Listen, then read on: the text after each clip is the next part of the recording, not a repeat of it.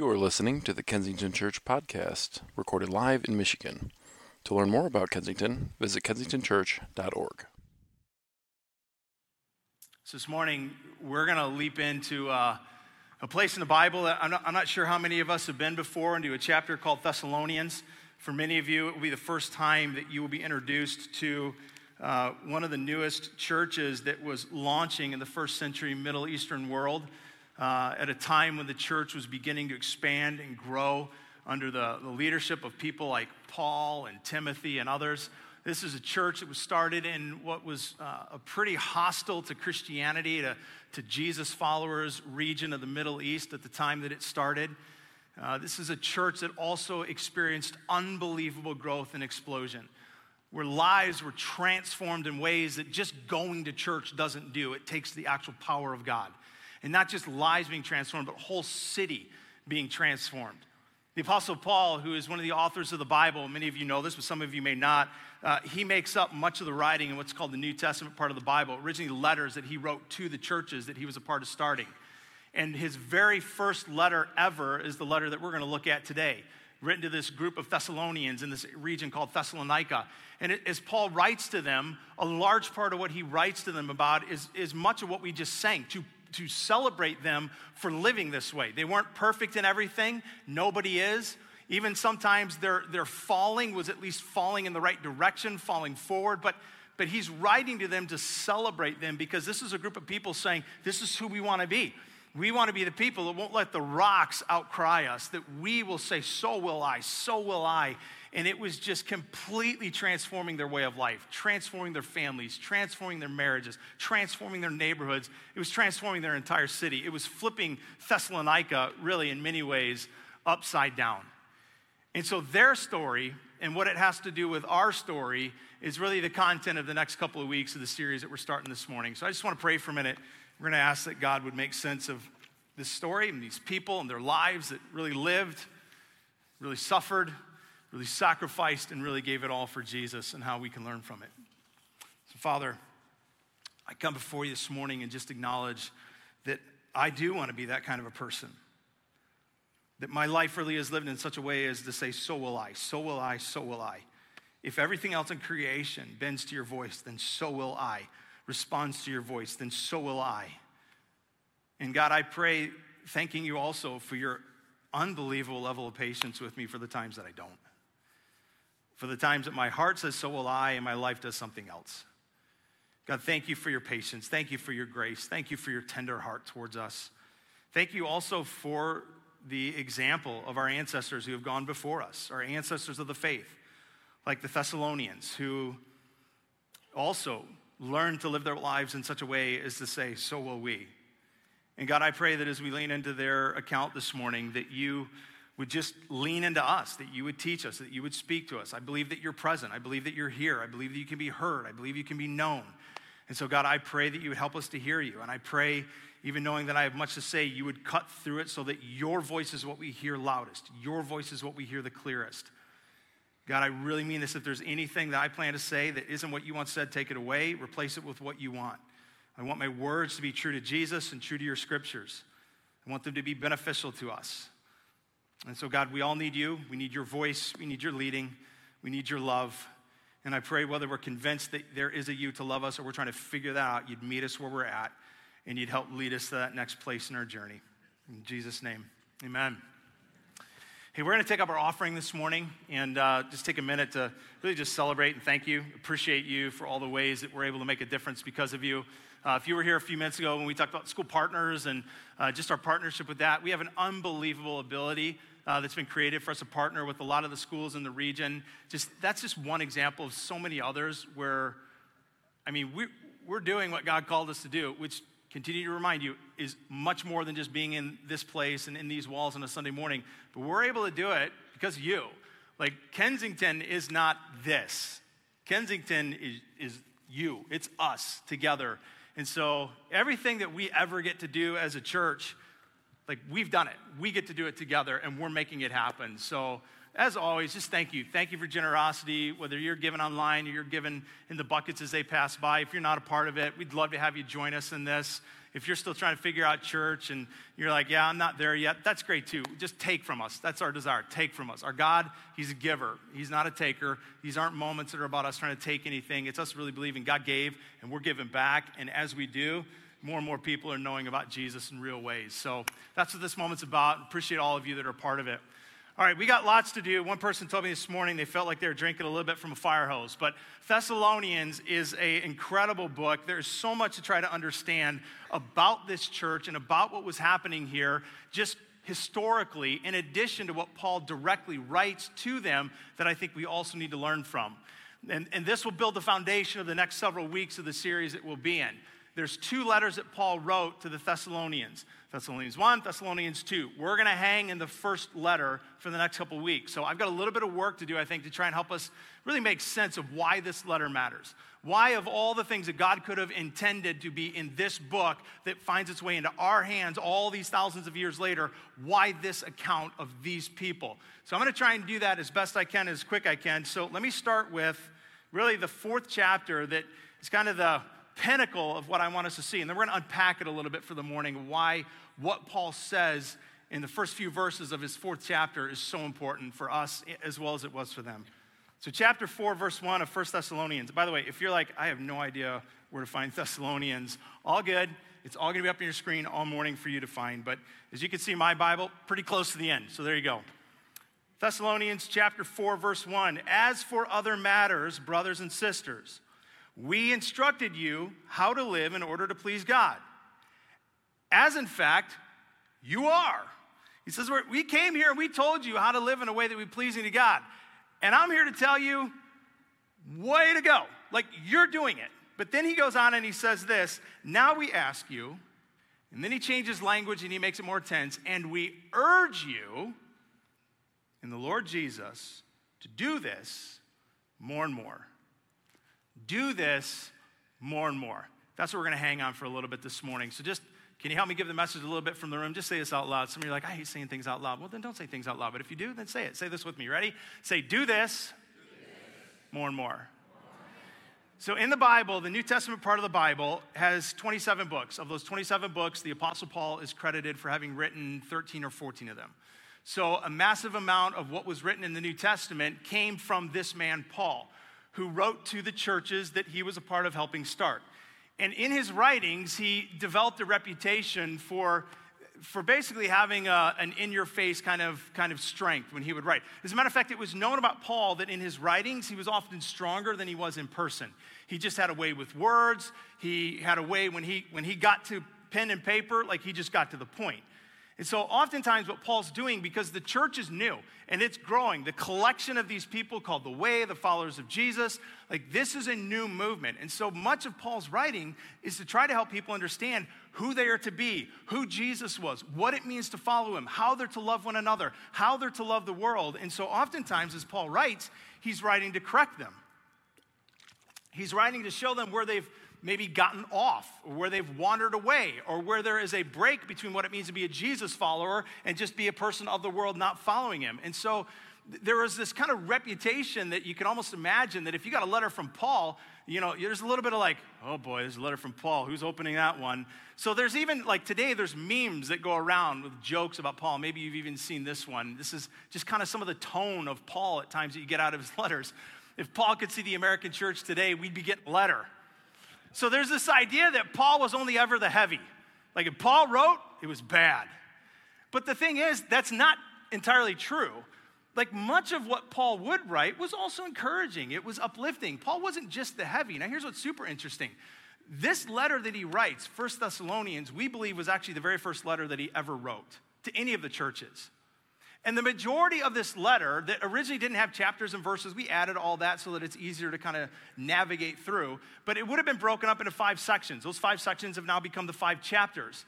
But of those five chapters, the first three are almost entirely encouragement. It's Paul celebrating this young church, saying, You're doing it. Way to go. Well done. I can't believe it. I appreciate you. I'm in admiration of you. Like, that's the overwhelming majority. Chapters four and chapters five, he does get into a little bit of correction where there's some things that he wants to say, hey, okay, here's some things that you do need to know.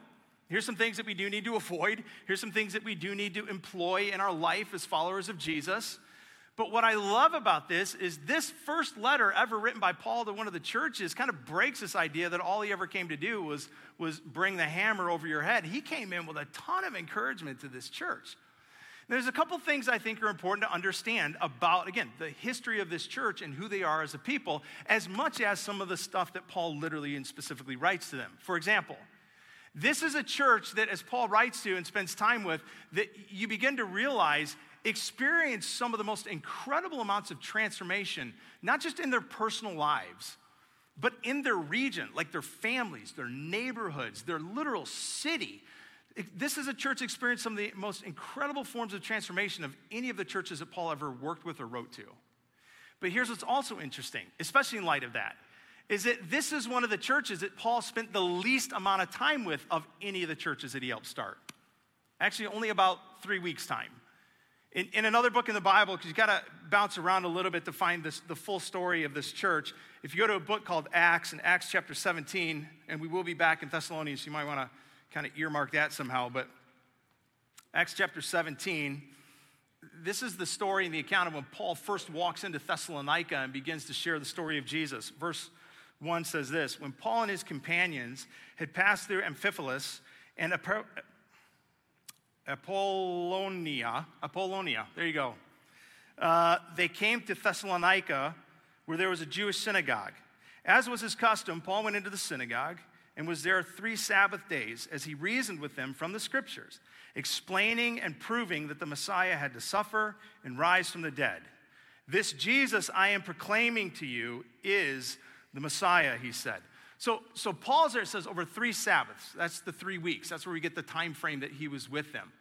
But what began to happen is as Paul comes in and he starts to share, both on the weekend, so he's there on the Sabbath, he's sharing, groups are gathering, but he's also there during the week. He's making friendships, he's in people's homes, he's in local marketplace, and he's beginning to share about Jesus and who he was and why he had to die and that he rose again. And as this happens, it's beginning to work. Like people are responding, they're starting to come, they're showing up, they're leaning in, they're listening, and more and more are starting to come. And there's very quick transformation that's beginning to happen.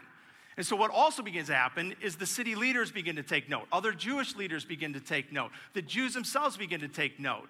And, and a lot of people aren't happy with this because it's beginning to change the landscape at a very subtle way at this point early on. But it's beginning to potentially change the landscape of all of Thessalonica, not just a small group of religious people.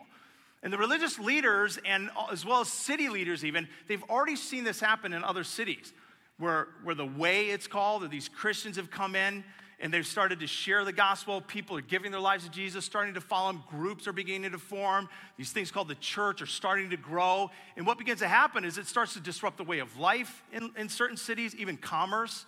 As people start to wander away from how they used to live and what their money and their time and their attention went to, and now it goes to things that would be more in line with who Jesus is and what he would want. Like, for example, as they walked away from maybe temple prostitution, or as they walked away from buying idols to take to certain gods, like it had an impact on the economy of the city.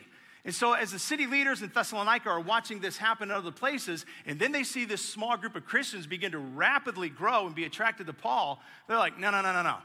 We're going to put the stop to this real quick. And so they decide we've got to drive this thing into the ground and we've got to drive him out of town. So on your screens, this was their reaction to the whole situation. But the Jews who were not persuaded became envious. They took some of the evil men from the marketplace and gathering a mob, they set all the city in an uproar and they attacked the house of Jason.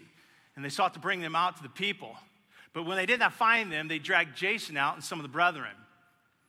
And to the rulers of the city, crying out, these who have turned the world upside down have come here too. See, this is their reputation, and this is why they're frustrated.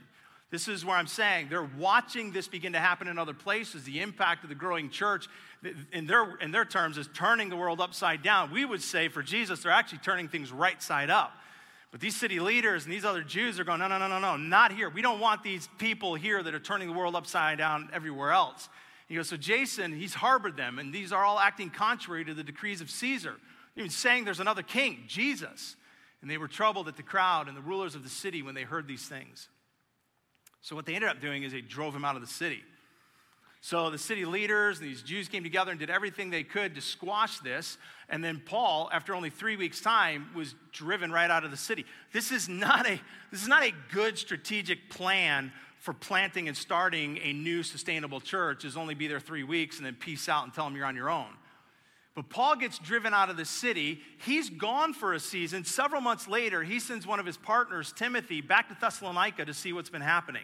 And you can imagine that as he's expecting a report, he's probably assuming it's not going to be good. He was only there three weeks. There's only so much you can do in three weeks' time. 2006, I was a part of a team that planted a church, and I know the amount of work that went into the year and a half it took just to get to our opening day to go public and launch. So he's only there three weeks. I can't imagine if somebody said, You got three weeks to start a church. I'm like, Well, that ain't gonna happen. Like, three weeks' time, he's probably not assuming a great report. But what's incredible is Timothy sends back a report that not only is the church still there, they've not been driven into the ground, they've not been driven out of the city like Paul, they're still there and they are thriving. And more than thriving, they're exploding. Like the church is growing wildly. It, it's literally beginning to undo the framework of the city in some ways. Like they're having such transformation. This isn't just like in the walls of a building on Sunday morning, they're having really cool church services and then they go home and it means nothing the rest of the week. Like this is a group of men and women growing, being transformed, and the city is realizing it, recognizing it, responding to it, and is also beginning to transform around them. It's pretty incredible. And I think in, in so many ways, part of what we need to learn from this group of really our ancestors, for those of us that are followers of Jesus, that should remind us from their time till now until Jesus comes back again, is this. The potential and the power of what Jesus can do in our lives and through our lives, in the lives and through the lives of a committed group of followers of His. Listen, listen. It does not require all of the flash and the performance that we tend to think it does. It just doesn't. Especially if I can, if I can be bold and honest enough to say, especially in the Western culture with what we have done to church. In our Western culture, we know this, right? We are we are far more entertainment driven than much of the rest of the world. I would even suggest that in the Western world, we oftentimes are entertainment consuming junkies. Always looking for the next thing. It's why our attention spans are so short. It's why we constantly need new technology. It's why we have turned into even people when we come in the church that are more critics than we are followers. It's why it becomes so easy for us to believe that the power of God to transform our lives, our families, our cities requires all of this. And yet you look at this early church and they had none of it. Absolutely none of it. They had no organized kids' ministry. They had no buildings. They had no playscapes in the lobby. They had no organized small groups. They had no video teams, they had no incredible bands. They had none of it. And to boot, on top of it, what they did have was they had an entire city that was against them, that marginalized them, that pushed their thumb down on them, and that tried to drive them away. And yet, for all that they lacked and all the persecution and the resistance against them, they literally did become what they were threatened and rumored to become, which is a group of men and women so committed to Jesus that they flipped the world upside down. You go, well, how in the world did they do that? How did they do that? Well, chapter 1, verse 5 tells us how they did it.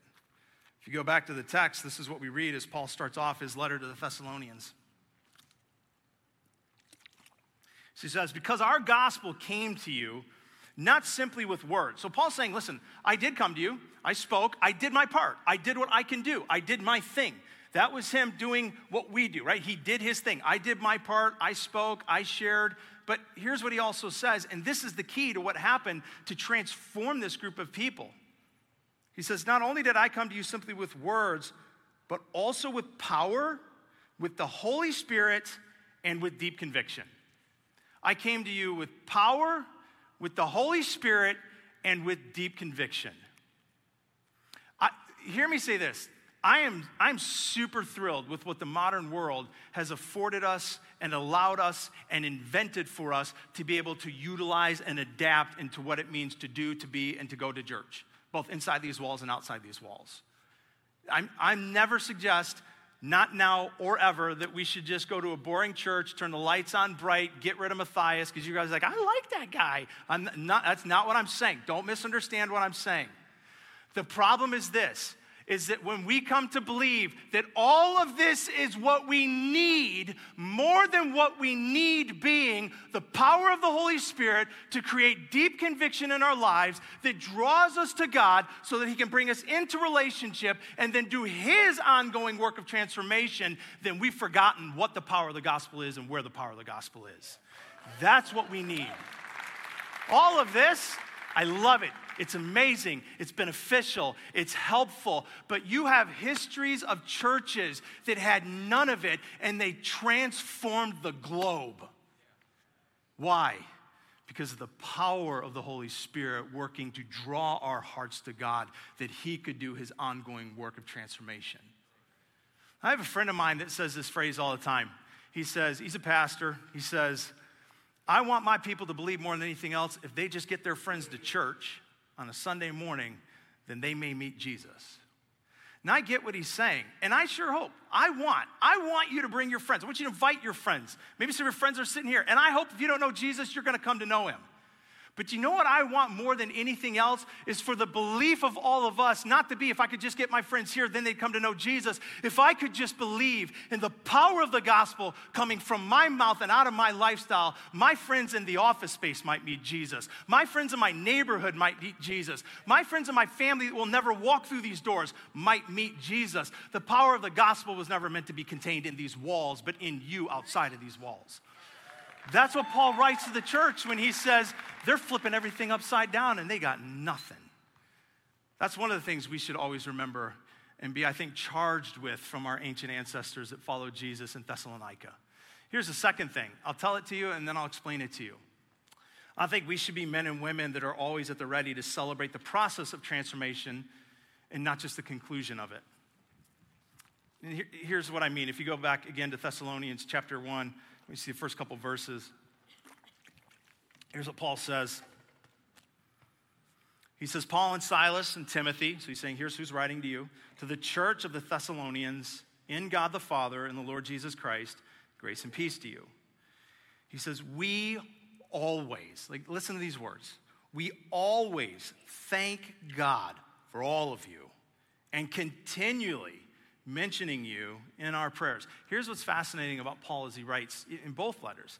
As he writes to the Thessalonians, it's very clear that he has a deep and a profound respect and affection for them. Like he's looking at this group of people going, You guys are killing it. I am so proud of you. He's acknowledging the work that God's doing in their life and he celebrates it. In many ways, I would even say, as you read this and you read other letters, I think he gives to the Thessalonians some of the highest levels of praise, acknowledgement, and celebration for what he sees in them and through them. Now, here's what's fascinating. I think in life, we have a tendency to reserve a lot of our praise and acknowledgement of other people until they get over certain bars like until they get to certain accomplishments and achievements, right? We, we tend to praise the higher bars you get over, the higher we'll praise you. The more bars you climb, the more ladders you climb, the more acknowledgement that you get. We, this is just a general way that we relate in life. It's why we have a tendency to, to celebrate and acknowledge and praise the larger companies over the smaller companies. You might go, well, no, I like the mom pop shops. Like, we got to give more to them until you're on vacation and need a certain kind of toothpaste that they don't have, and then you wish there was a Meijer, right? We tend to celebrate the accomplished more than what we would term as the underaccomplished. It's why we also tend to celebrate, for example, the recovering addict or recovered addict as opposed to the one that's still in process. It's why we tend to celebrate the young entrepreneur more than we celebrate and acknowledge and elevate the the 30 year old still living at home in mom and dad's basement.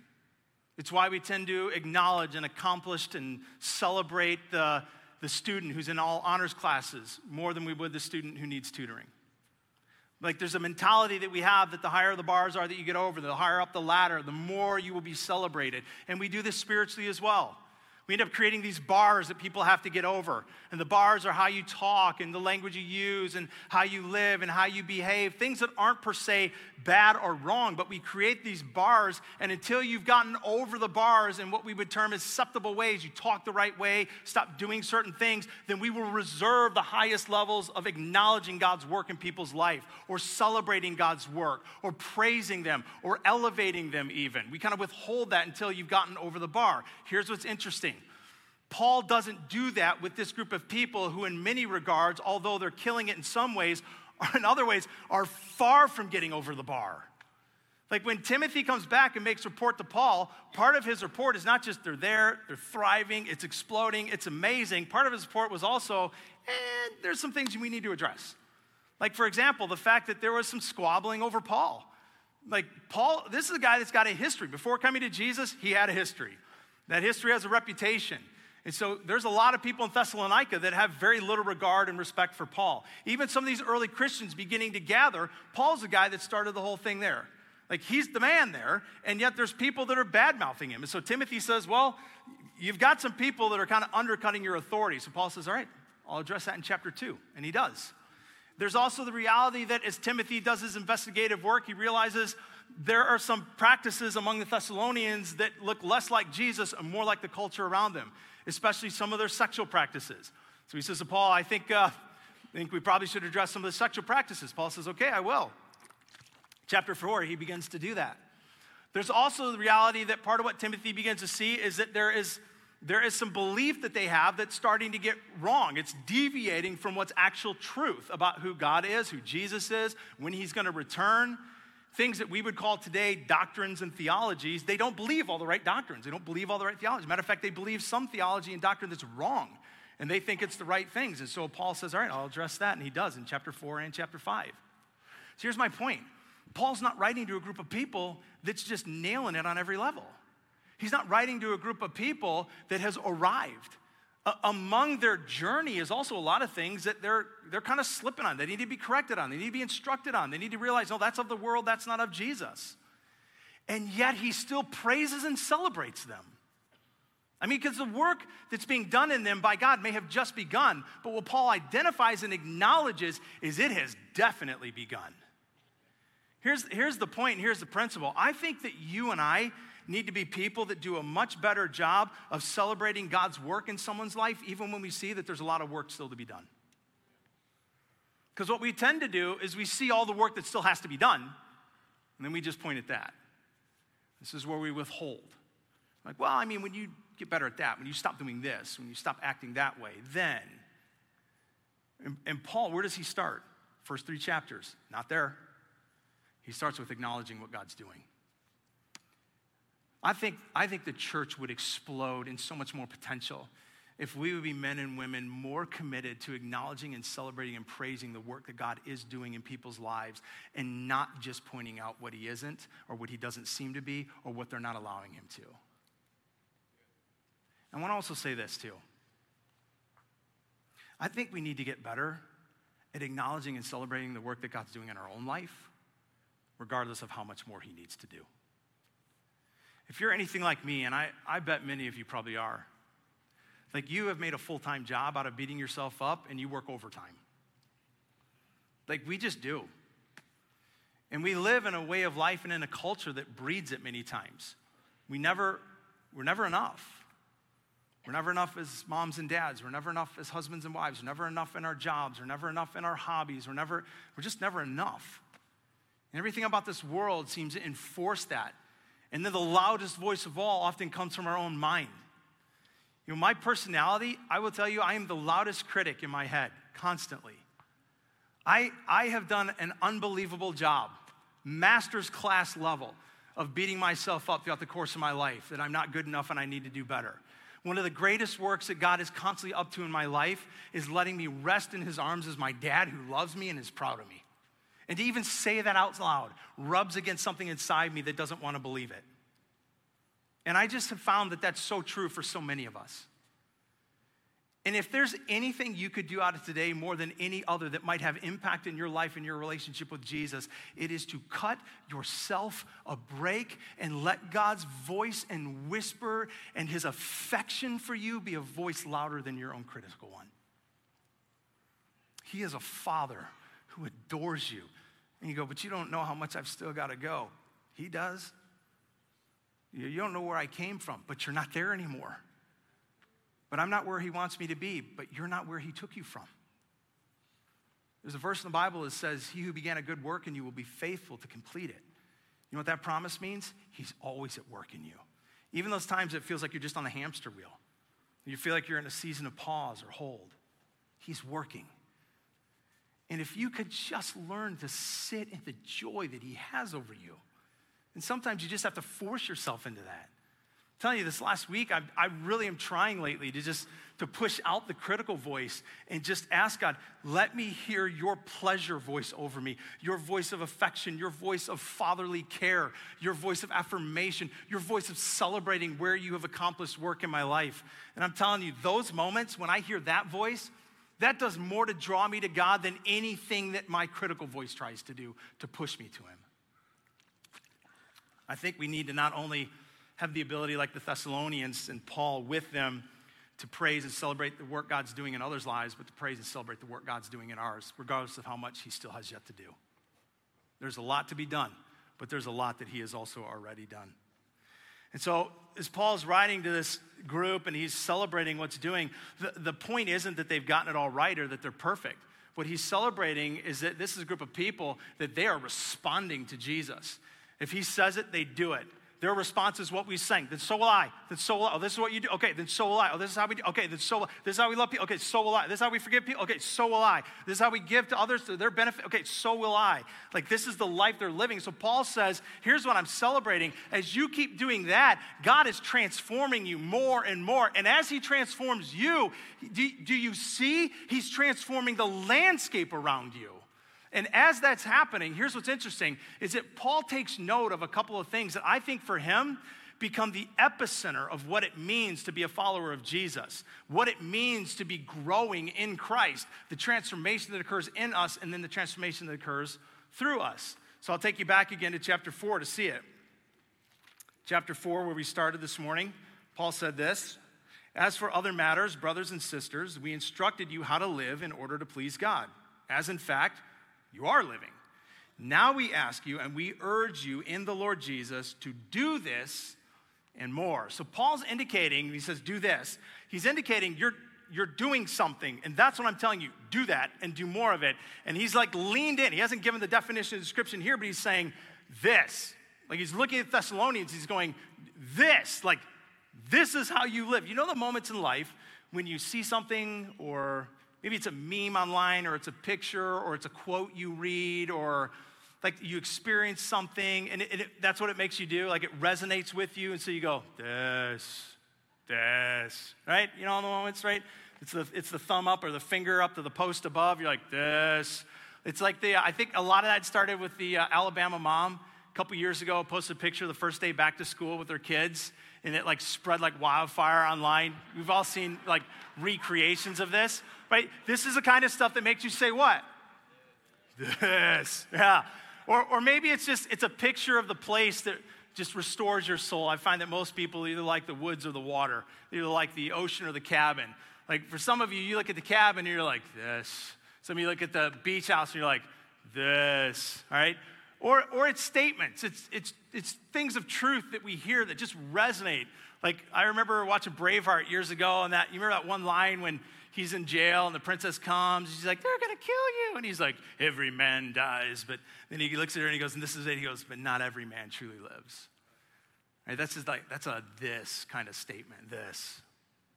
Or, or it's this last Wednesday and what we experienced here when we had so many people getting the waters outside and publicly dedicate their life to Jesus. As a church, it makes those of us that believe this is what we're called to do is walk with one another into devotion to jesus this is what we look at as a church and go this this Like, this is, I want you to understand, this is what Paul is saying in part when he looks at the Thessalonians. He says, Listen, hey, everybody pay attention. You see these guys? Like, this, this, like, do this. So you go, okay, great. You got us convinced.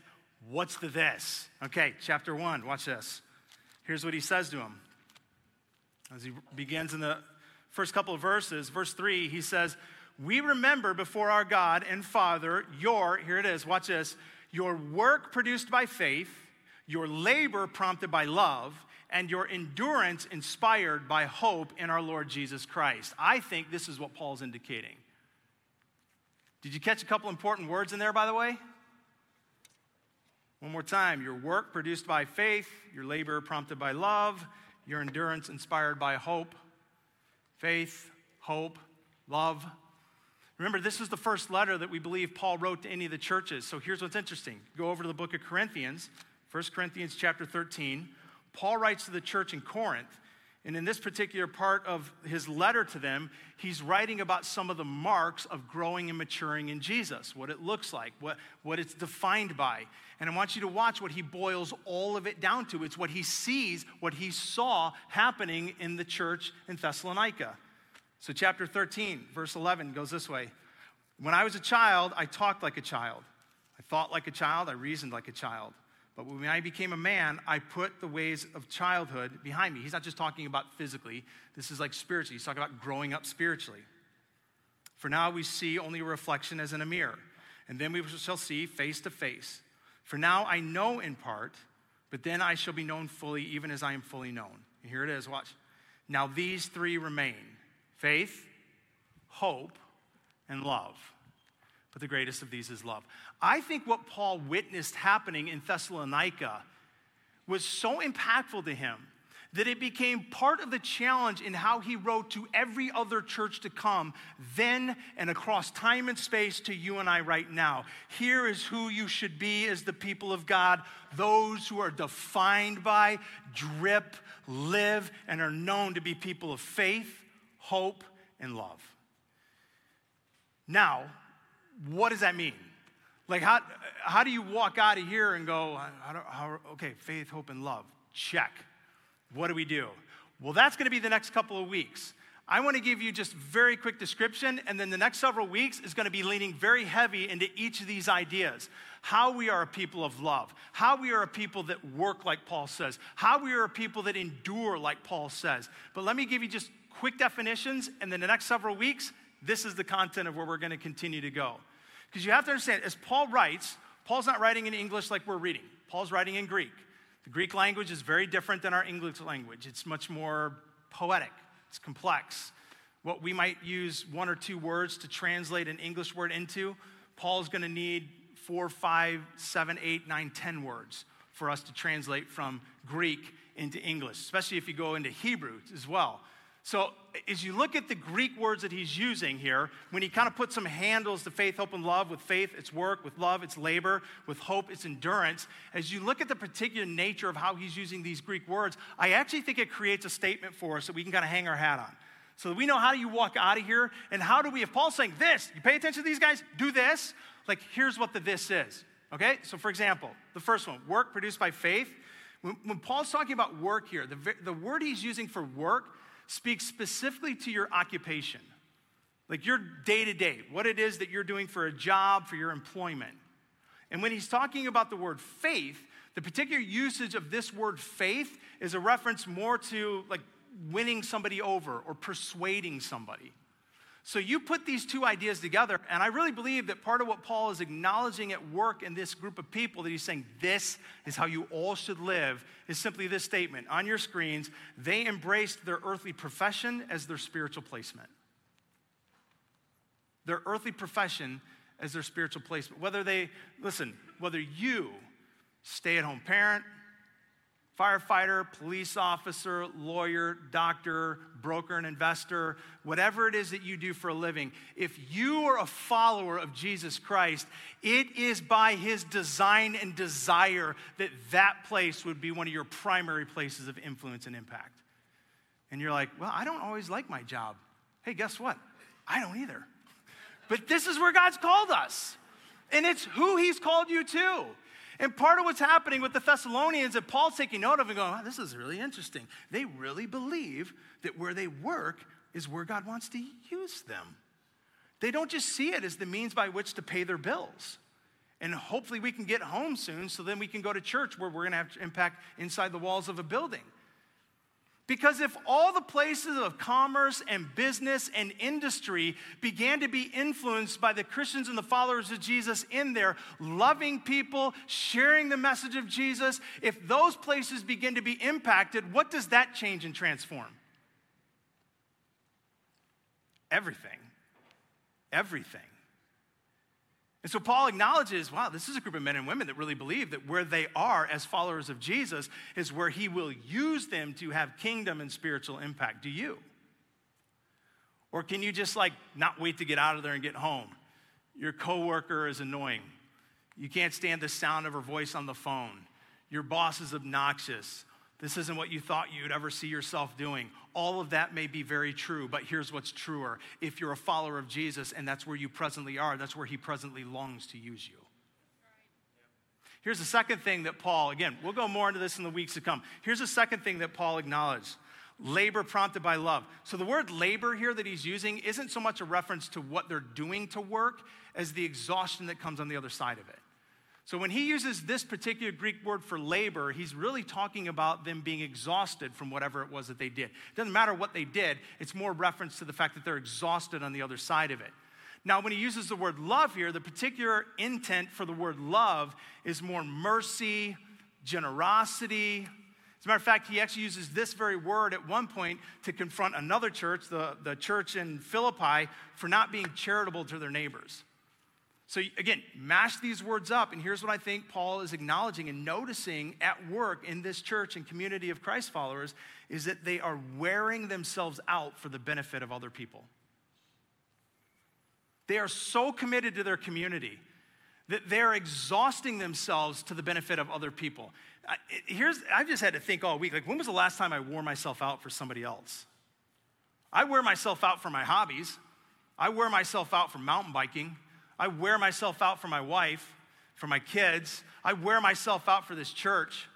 But when was the last time I just saw somebody that had a need and I just chose that I would get nothing in response for it and I'm just gonna wear my, I'm gonna exhaust myself for your benefit?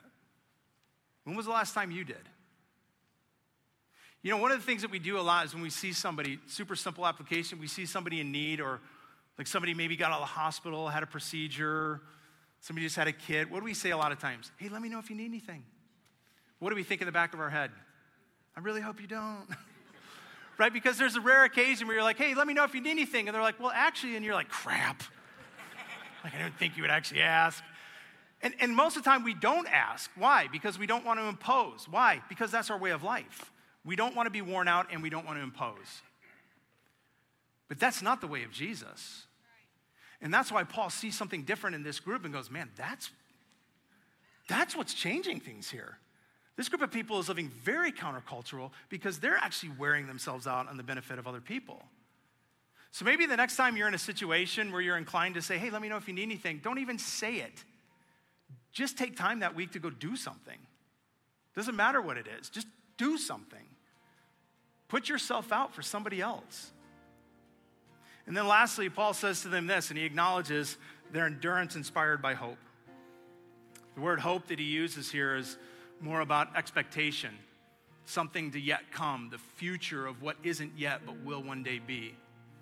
And then when he talks about endurance, it's the idea of patience and perseverance, choosing not to buckle under the weight of difficult circumstances. So this is kind of mashed together what I think he's acknowledging in this group of people.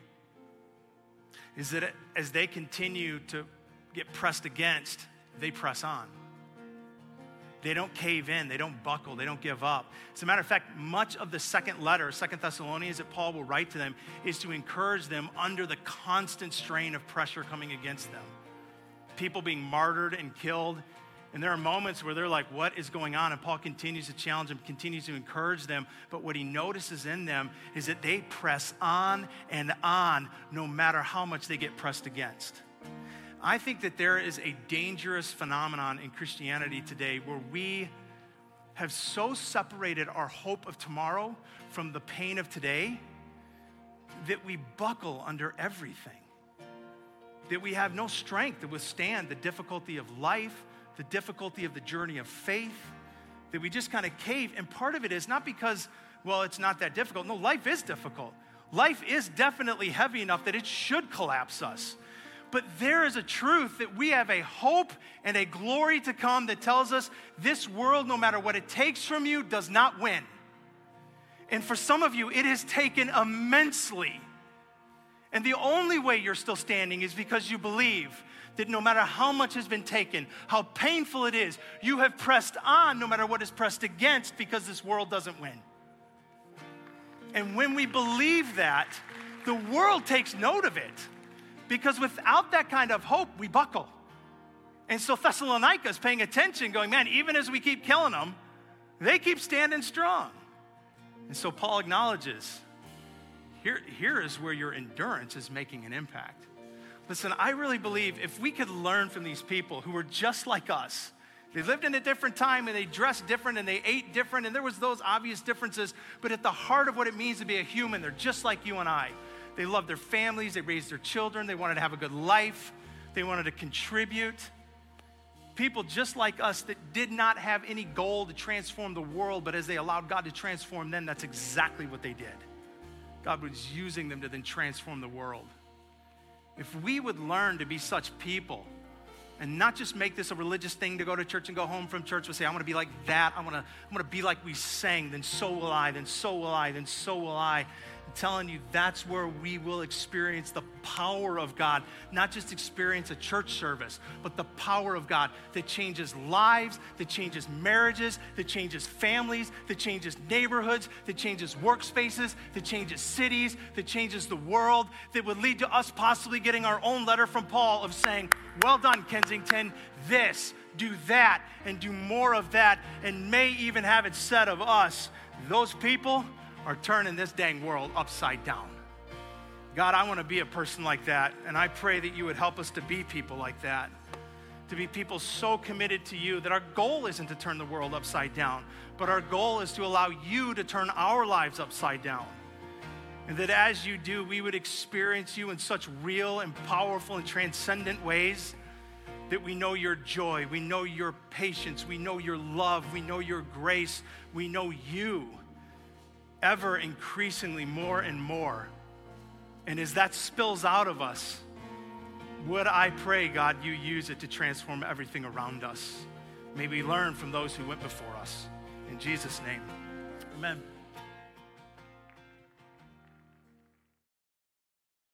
You've been listening to the Kensington Church Podcast.